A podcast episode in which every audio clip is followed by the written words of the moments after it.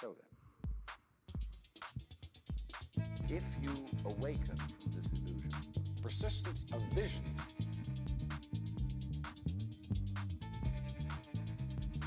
Ladies and gentlemen, welcome to the Persistence of Vision podcast, the podcast that asks why you are listening.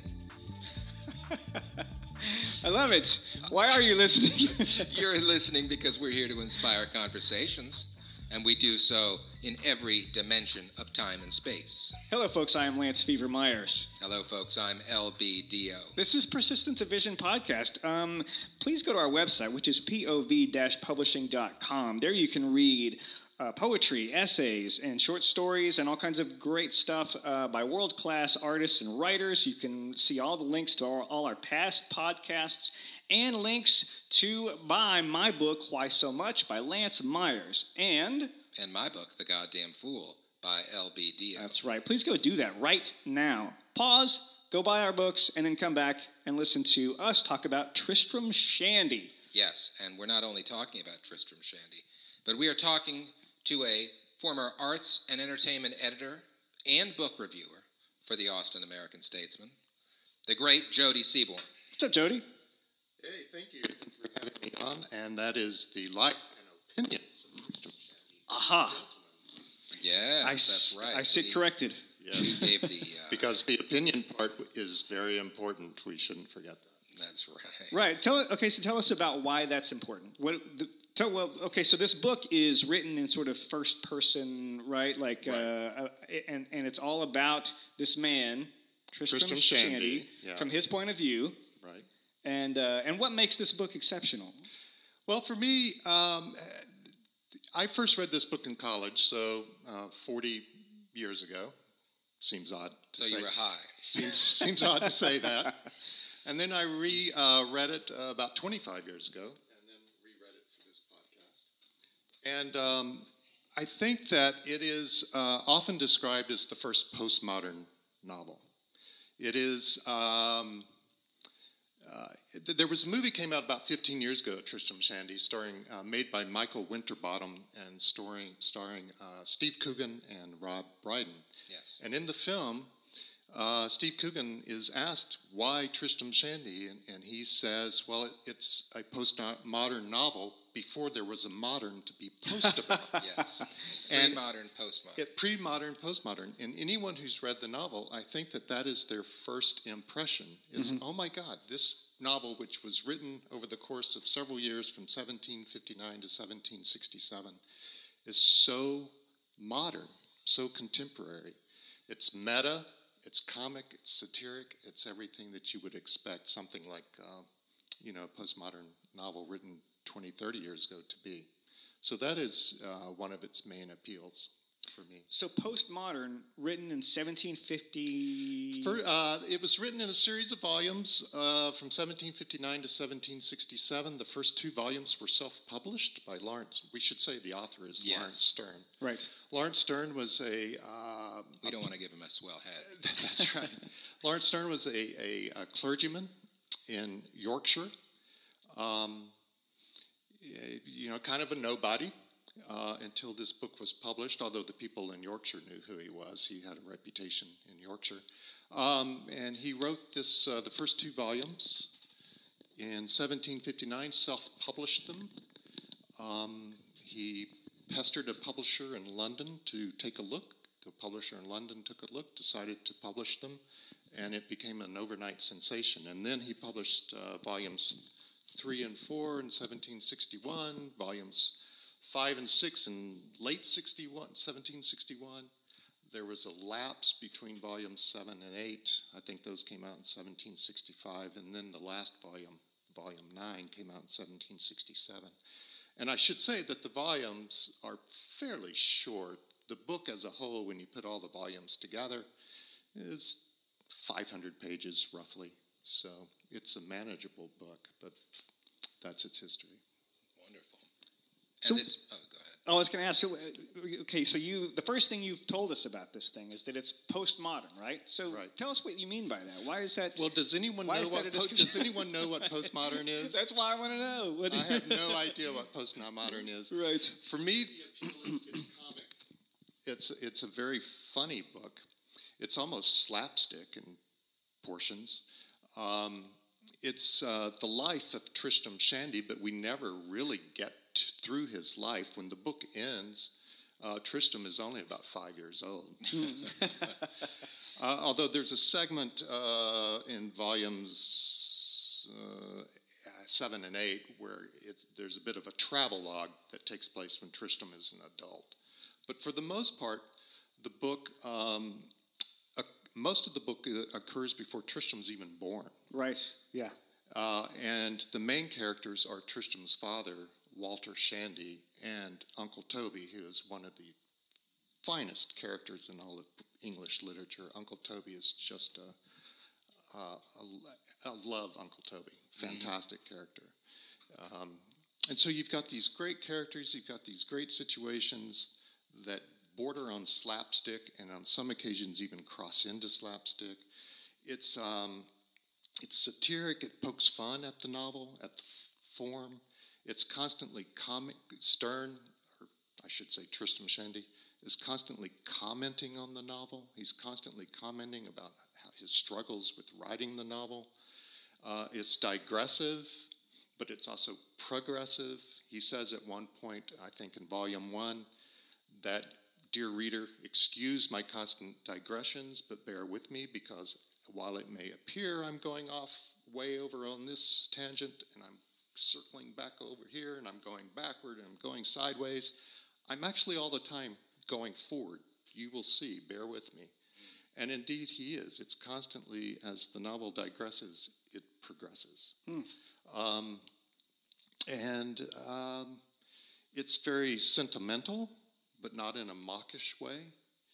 And it's, uh, I think most of all, it's a very forgiving novel. Hmm. Sterne is constantly explicitly, but mostly implicitly, telling the reader to forbear with people around you. That we, we all have our eccentricities, we all have our quirks, and as long as those quirks aren't harming anyone, let them be and um, admire the passion behind them. And there certainly are some quirks in this book. Yes. Some very quirks. punctuation. well, the the book that this most reminded me of was uh, was an even earlier novel, Don Quixote. Yes, very much influenced by Don Quixote. Yes, he, he references Cervantes throughout. He references Cervantes. He references uh, Sa- Sancho Panza. He references uh, the horse uh, Rocinante. Right. And uh, yeah, they, they, they have that in common, though, don't they? That kind of postmodern, self-referential, uh, the the the dubious narrator, or is that the word? Untrustworthy narrator. Yeah, you could say that because uh, if most of the events in the book are taking place before Tristram Shandy's even born, how does he know that any of this took exactly took place? Laurence Sterne is aware, or I keep saying Laurence Sterne. Tristram Shandy, the author is aware, uh, the narrator is aware of this issue, and he says early on, "Oh yes, I know that you're probably wondering how do I know all this." Well, my uncle to- Toby told me. Yeah. But there are some events that even Toby, Uncle Toby, couldn't possibly have known about. So uh, yes. that's one of the conceits, I think, in the novel, one of the jokes that is constantly recurring. So, what do you think drew draws this you to this book particularly? I mean, uh, out of all the books that you could have come on to discuss, obviously you enjoy the book, you like the book, but what what do you think makes it so important to you? Well, when you first asked if I wanted to be on this podcast and uh, what book I would discuss, I mentioned Moby Dick, but it had already been by our friend Mike Sains. Yes. Um, I would say that uh, if I had to say, you know, if someone asked me what's what's your desert island book, mm-hmm. the one book you take to a desert island, I think it would be Tristram Shandy. There's just so much to untangle. And you really, need, I admit that if you, you read this book, you do need to get a copy that has some good footnotes or, mm-hmm. or end notes because there are references that are kind of lost to modern uh, audiences. But you can put, put that aside and just focus on the main story throughout all the digressions and the side steps. There's this wonderful story about Uncle Toby. Um, and his wound that he suffers. Uncle Toby is a, a soldier Yes. who was wounded in 1695, somewhere around there, during the siege of Namur in Flanders. The wound was in his groin, Yes. um, a, A ca- grievous wound. a grievous wound, and it took Uncle Toby three or four years to recover from the wound. Uh, and so the novel follows his kind of, and, and Toby is a very modest man. He's a very kind man. Unlike uh, Walter Shandy, Tristram's father, he's an unpretentious man. And uh, he's follows his journey, and he becomes uh, essential to his recovery from his wound. Is uh, he, he develops what Tristram calls a hobby horse, yes. which is a passion, uh, a hobby. And his manservant, uh, Corporal Trim, Trim served with uh, Uncle Toby in, in the British Army and was also wounded, uh, Yes. but in the knee, so not nearly as. Although there's a part in the novel where they, they, they have an argument on which is the more grievous wound, to be wounded in the knee or be wounded in the groin. I, I think most of us Yeah, would agree most of us would have a groin. pretty Um, straightforward uh, take on. But uh, so it follows Toby, and he develops this at Trim's suggestion. He develops this passion on fortifications in order to learn exactly how he was wounded and where he was wounded. So, on a bowling green, a, a strip of lawn behind Toby's house, he and Trim construct the fortifications of Namur. Uh, and so that Trim, so that Toby can locate exactly where he was wounded, and that becomes a joke at the end of the novel. Um, and then, as the novel progresses, Tristram keeps telling us that, uh, bear with me, dear reader, I'm getting to it, but very important to my book is the courtship of Uncle Toby with the widow Wadman. Yes. So eventually we get to that, and that's near the end of the book. This um, courtship between Uncle Toby and the widow Wadman, uh, which ends with this terrible misunderstanding involving Uncle Toby's wound. and uh, so he's he's just this fantastic character. I think everyone who's read the book just comes away loving Uncle Toby. What do you think this book could tell us about the time and place that, that it was written? I mean, you guys both mentioned uh, um, Don Quixote, but also Jonathan Swift. Swift was Right. uh, Yes, a big, uh, you know, influence, and and and I, can see some similarities in the takes, you know, in the Right. um, the style and whatnot. So, what, what do you think? Well, that, well, even the title is a play. It was very popular at the time in the 18th century with uh, British novels to have not to have a title, "The Adventures of" or "The History sure. of." Um, so, um, like even Robinson Crusoe uh, by Daniel Defoe, I think its real title, its official title, is something like "The Surprising Adventures of Yeah. Robinson Crusoe." Um, so yeah, you, you had this. The no, I guess we should mention that the novel at this point is really kind of coming into its own, right, right. um, and it's looked down upon by the educated elite as a form of entertainment uh, for the masses. Um, but it already, by the time Laurence Sterne writes Tristram Shandy, it has developed certain, um, you know, it follows certain models, there's certain conceits, there's certain rules that are being developed. And Sterne starts, po- he pokes fun at those. Right. Um, uh, even in his title, it was, again, like I said, it was very popular at the time to title your books The Adventures of or The, the Life and History of. And by saying the life and opinions of, that's, that's a poke at that conceit because really Sterne is not that interested in writing the life of Tristram Shandy. uh, he's interested in just kind of going off creating these sort of jokes and poking fun at everything that's in the air. And he keeps promising us, um, you know, the, underneath this cl- clothing, this, this surface profundity, he keeps promising, promising us chapters on things like buttonholes and whiskers. but then never delivers. You know, that's part of the joke too of the novel. He promises all kinds of things throughout and then never delivers. I wonder if you would mind. I don't know if that answered your question. I wonder if you'd mind reading to us from the very beginning of the novel. I, I Oh, yeah, yeah, we should a say- brilliant beginning. I love the beginning. We should say that, uh, yeah, the, it begins, the novel, one of the great openings uh, in British literature. The novel begins with Mr. Shandy and Mrs. Shandy um, doing the deed. and uh, Mr. Shandy is interrupted by Mrs. Shandy because he's in the habit of once a month on the first Sunday of the month, maybe it's the last Sunday of the month, I don't remember, of winding the clock, the big clock in the hallway, and then going upstairs and doing his husbandly duties. Um, and so one Sunday when he's doing that, Mrs. Shandy, in the middle of the act, remembers, thinks to herself, I don't remember Walter winding the clock.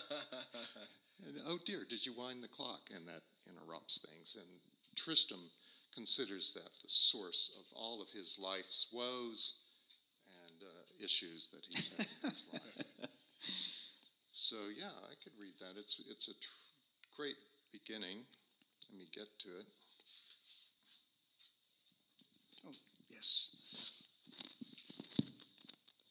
While Jody finds his place, uh, I was just gonna. Oh, okay, got it. Okay. Take it away. Yes. I wish either my father or my mother, or indeed both of them, as they were in duty both equally bound to it, had minded what they were about when they begot me. had they duly considered how much depended upon what they were then doing, that not only the production of a rational being was concerned but that possibly the happy formulation and temperature of his body, perhaps his genius in the very cast of his mind, and for aught they knew to the contrary, even the fortunes of his whole house might take their turn from the humors and dispositions which they were then uppermost. Had they duly weighed and considered all this and proceeded accordingly, I am verily persuaded I should have made a quite different figure in the world from that in which the reader is likely to see me. Believe me, good folks, this is not so inconsiderable a thing as many of you may think it. You have all, I dare say, heard of the animal spirits as how they are transfused from father to son, etc., etc., and a great deal to that purpose.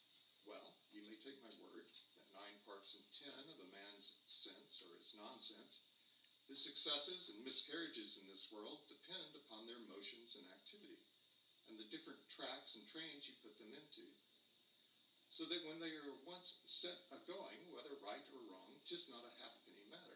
Away they go, cluttering like hay-go mad, and by treading the same steps over and over again, they presently make a road of it, as plain and as smooth as a garden walk, which, when they are once used to, the devil himself sometimes shall not be able to drive them off it.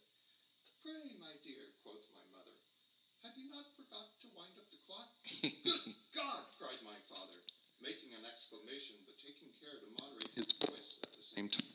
Did ever woman, since the creation of the world, interrupt a man with such a silly question? Pray, what was your father saying? Nothing? Marvelous. Fantastic. Yes.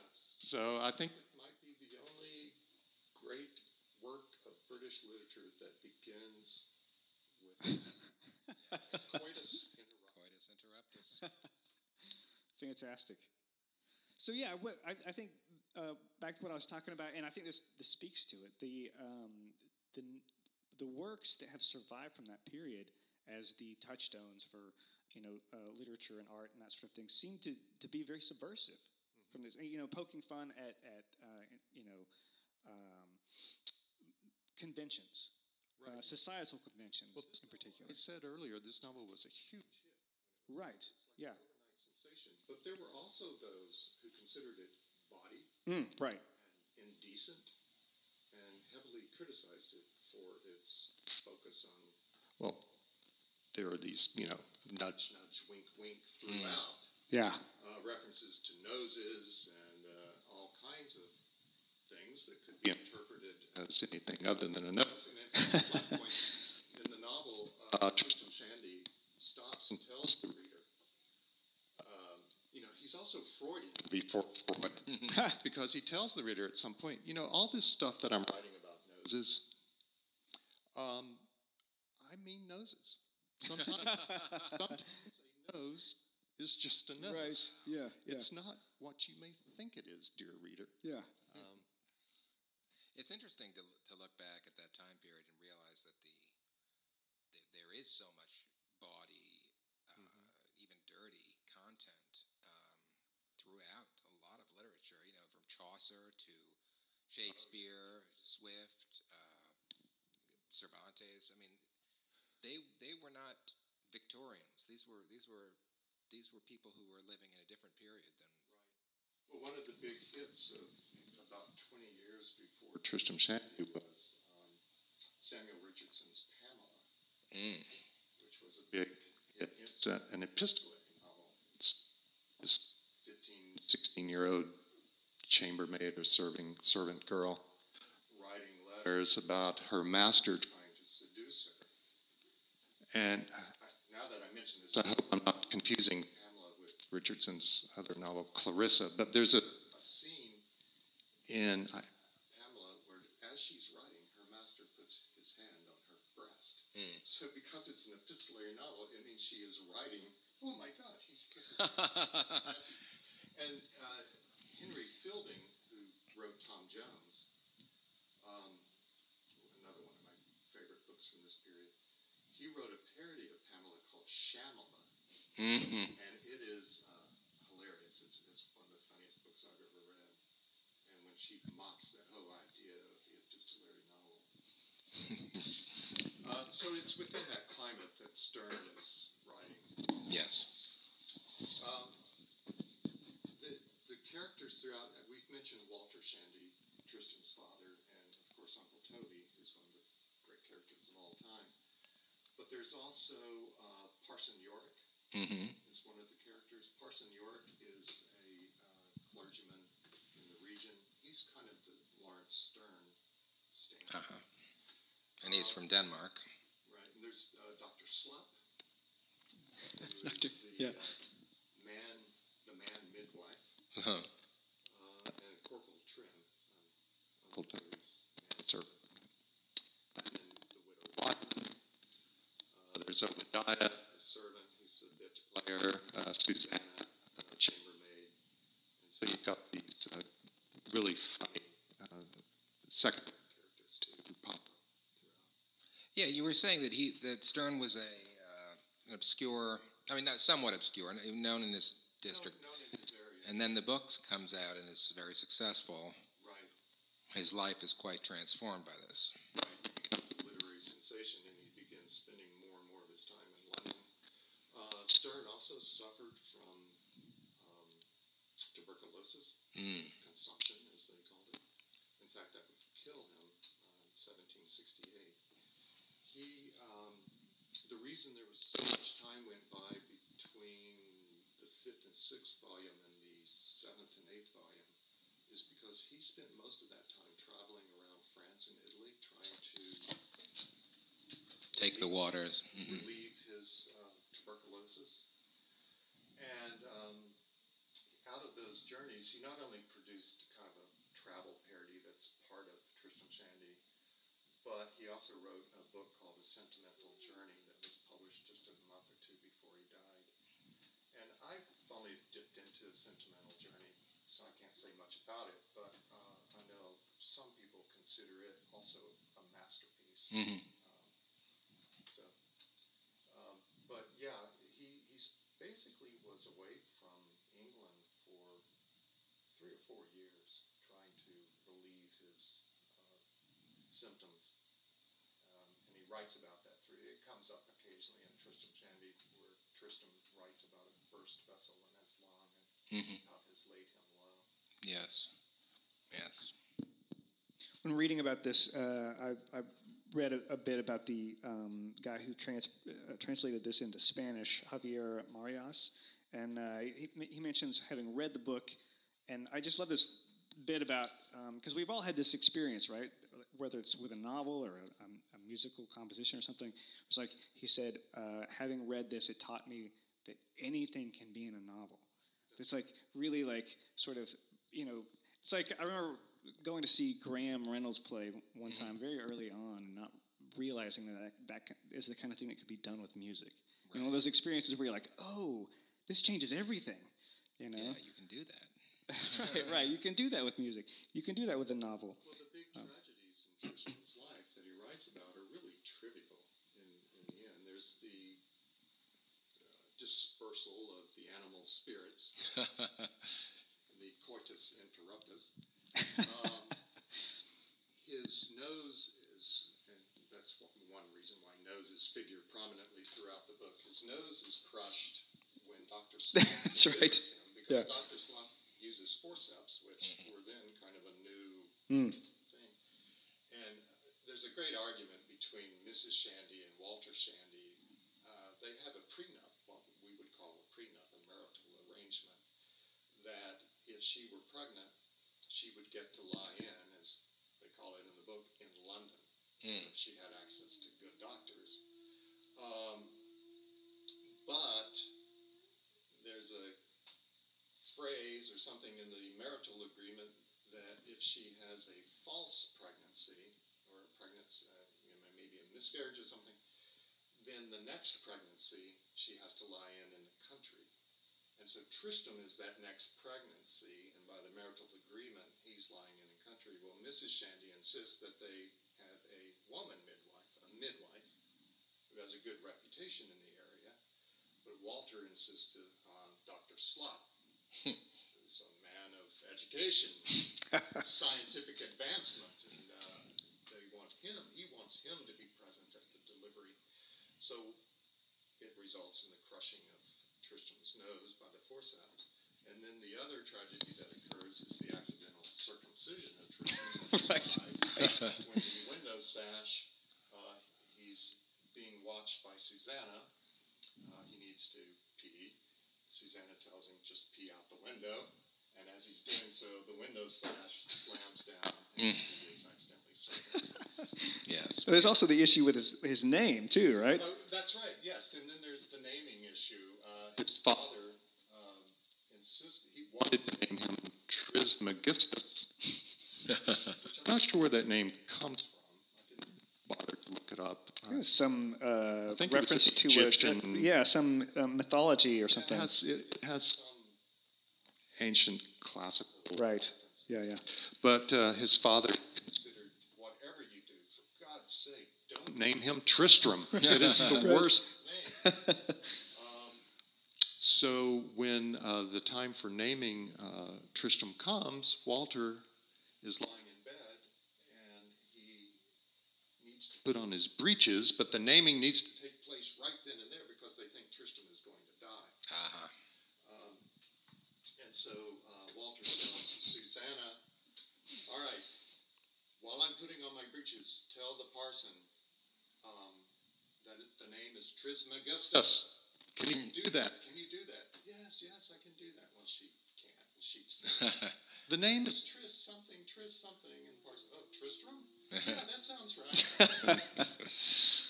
and uh, so, yeah, he gets this name, which Walter Shandy considers the worst name anyone can possibly have. Uh, and then to make up for it, um, Walter decides to educate Tristram by creating the Tristopedia, uh, an encyclopedia of everything Walter Shandy knows about the world and life, to spend, dedicate himself to teaching Tristram from the Tristopedia.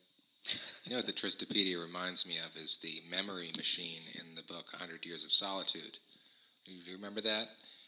The Uh, not really. I've read the book, but I don't really remember. there is a plague of insomnia in the book, uh, 100 Years of Solitude, and in the as a result of the plague, everyone just stays awake all the time, and, and no one feels the slightest bit tired, so they're quite comfortable not sleeping, except they all start to lose their memory. And so uh, one of the characters starts to make a memory machine, which is essentially like a book, uh, that is everything that he can remember before he forgets it and uh, it has filled with these wonderful little entries about, you know, these sort of uh, ludicrous descriptions of what various things are and what they mean, and they're always sl- slightly cockeyed, but it's it's great. It reminds me of that. Yeah, there's. Um, uh,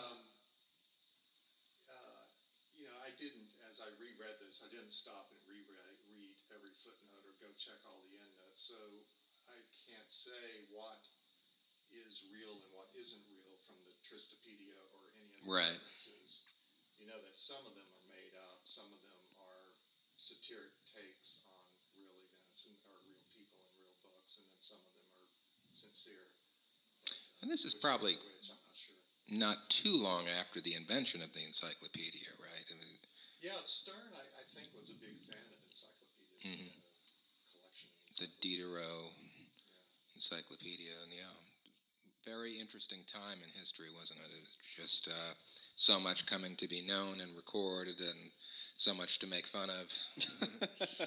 And this was a time of, you know, candlelight and chamber pots and um, sewage running in the streets. You can imagine what it must have been like. yeah, it's uh, yeah. I think, and I think that that's probably a part of why there's so much uh, scatological humor and, and these kind of references. Yeah, in the 18th century, you, you do stumble across a lot of scatological humor in British in the novels from that period. and just and, and not just humor, but just references that we would we would be surprised to see nowadays. And I think that is probably as part of it is that they they live very close to that kind of thing. I mean, you, famously in London, if you walked down the street, you had to keep your eye on the sky because someone might empty a s- chamber pot out the window right onto you. You know, it was a perfectly normal thing to do. But I think what's interesting, though, is the um, sort of philosophical, um, you know, air, the atmosphere of the time too, was that man was the pinnacle of creation. Yes. It was very uh, human-centric, sort of philos- philosophical take on on things. How uh, you know, man is so fantastic and had this like very proper air about how you know fantastic we are as human beings, and we figured everything out by now, right? That uh, um, technology is is making advances at the time, and we're starting to sort of elevate ourselves. Um, and isn't that what kind of what uh, Jonathan Swift is getting at with the Gulliver's Travels bit? Is it like pointing at Pre-industrial revolution. It was Right. Just, just before the industrial revolution. Yeah, yeah. But yeah, I mean, it's but the the societal, you know, it's like uh, the, the gentlemanly kind of, you know, we're uh, proper and we're, uh, you know, we're not animals, right? That we're different from that. Um, the class divisions. I mean, you see, even though Toby is a kind, you know, wonderful person, uh, Trim is always addressing him as "if it pleases your honor." You know, Mhm. if I, if I, yeah, you know, right, May I speak? right. And of course, Toby has no issue with Trim. He's always happy to hear Trim speak. But there's in Trim, being of a lower class, he's always, and it pleases your honor. If it pleases your honor. Sure. Yes. But I, you, you you mentioned the scatological um, humor, and I think that sort of sort of flies in the face of, of the you know aristocracy in that sense. That it's like, no, we're we're filthy. We are animals. Yeah, yeah. Um, and uh, The it's importance of religion at the time, it, it figures prominently in the book, The Hmm. Church, you know, philosophical debates about religion, right. and, and who has a soul and who doesn't have a soul. Yes.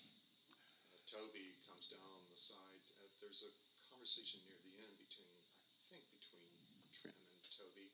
Maybe it's Walter and Toby. Um, and Toby comes down on the side that everyone has a soul. Of course, we're all children of God, Mhm. but um, the person he's talking not sure about that. That maybe only good Englishmen have. Right, right. Which, you know, I think we can agree is probably the, the right position, right? Uh, no, I, I side with Toby. oh, you do? Well, excuse me. I side with Toby on most things. That's probably a good policy. Well, uh, if, if I'm not mistaken, the sky is starting to get dark. I can see some uh, uh, flashes in the on the horizon. It's like the Uh, lightning coming. Yeah, it's it's it's. I he, I think I hear the sound of thunder rolling in. Are you ready for the lightning around, Jody? I guess so. Uh, If the thunder's rolling in, I, I may have to hide quivering. Yes, that's well, fine. before you take off, before you start hi- go, go into your hiding spot, I've got some questions for you, Okay. rapid fire style. Well, like Tristram, I think it will be impossible for me to answer these rapid fire, but I will, without some dig- di- digressions. I will endeavor to do so, good sir. All right, fantastic. With your, with your worship's uh, permission.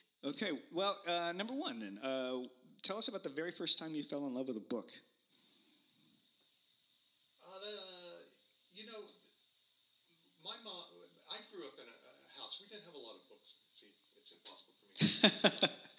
You don't be- have it to would answer be, It quickly. would be the Childcraft um, collection of books. I don't know if you know what. I do, I do. I, that rings a big bell. I And grew up in a house. We didn't have a lot of books around. My parents aren't readers, but um, for some reason, when I was five or six years old, my mom felt compelled to buy a set of World Book encyclopedias and the accompanying um, Childcraft collection. And there's one volume in that Childcraft collection on fables and myths. Ah. And I think that that's where I fell in love with reading. that, you know, that's like one of those uh, time machine things. You, you mentioned child, Childcraft books with the World Book uh, set, and that just sent me way back. I, I loved those books. Volume four was the Make and Do book, and that was the one I liked because it had all kinds of crafts and stuff. The illustrations in those books were marvelous. Yeah. Wonderful. I can still see the illustrations. Wow, Make and Do. In the encyclopedia, I mean, for the rest of my time at home before I left to go to college, I, I must have probably read that World Book Encyclopedia through, you know, A through Z. Like, Really? Like Sterne. Yeah. Like, uh, that Like Sterne, I, I developed a love for encyclopedias. They had a big, beautiful section on the moon landing that I loved to read through. Space exploration. I think I traced those drawings 20 times each. And the edition we had was published before the moon landing, so it was kind of still based, the, those drawings were Hmm. based on what they thought. artist's impression. Artist impression. You know who else was like that is the the beautiful blonde woman in Doctor No. Do you remember he he encounters Ursula Andress on the beach, and uh, she says that she's never been among polite society or, or any society, never been to school, but she's been reading the Encyclopedia Britannica, and she's up to tea or something, and she says, and I bet I know a lot more things than you do.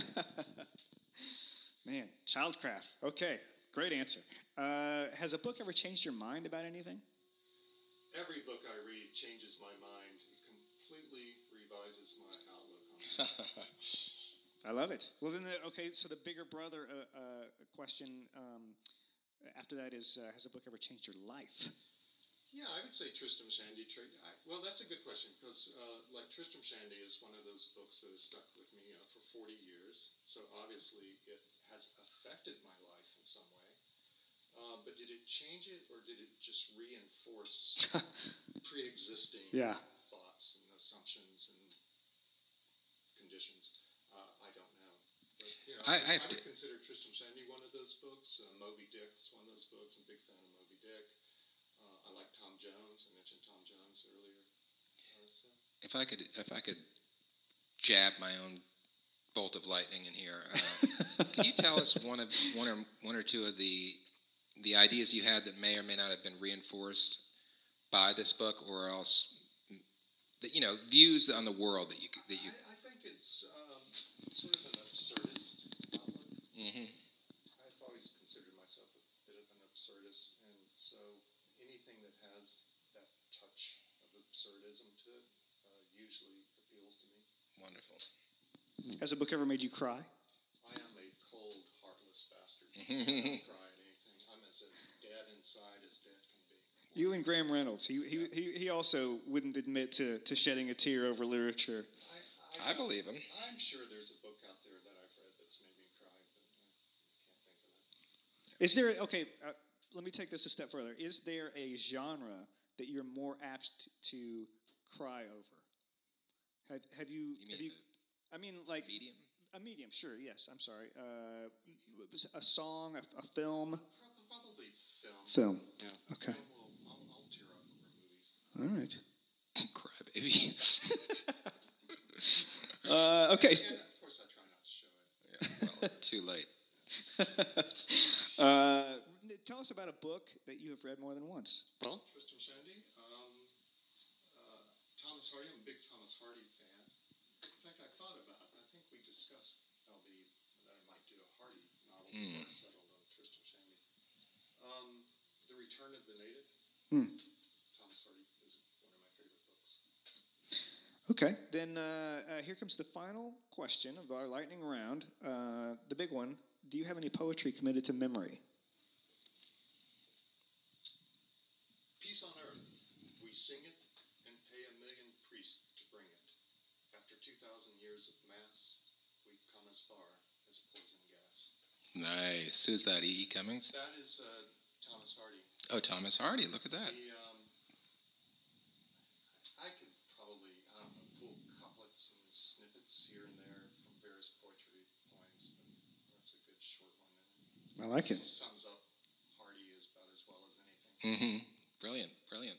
Fantastic. Well, thank you so much for joining us. Yeah, this has been fun. Thanks for having me. Of course, it was uh, that was a great conversation.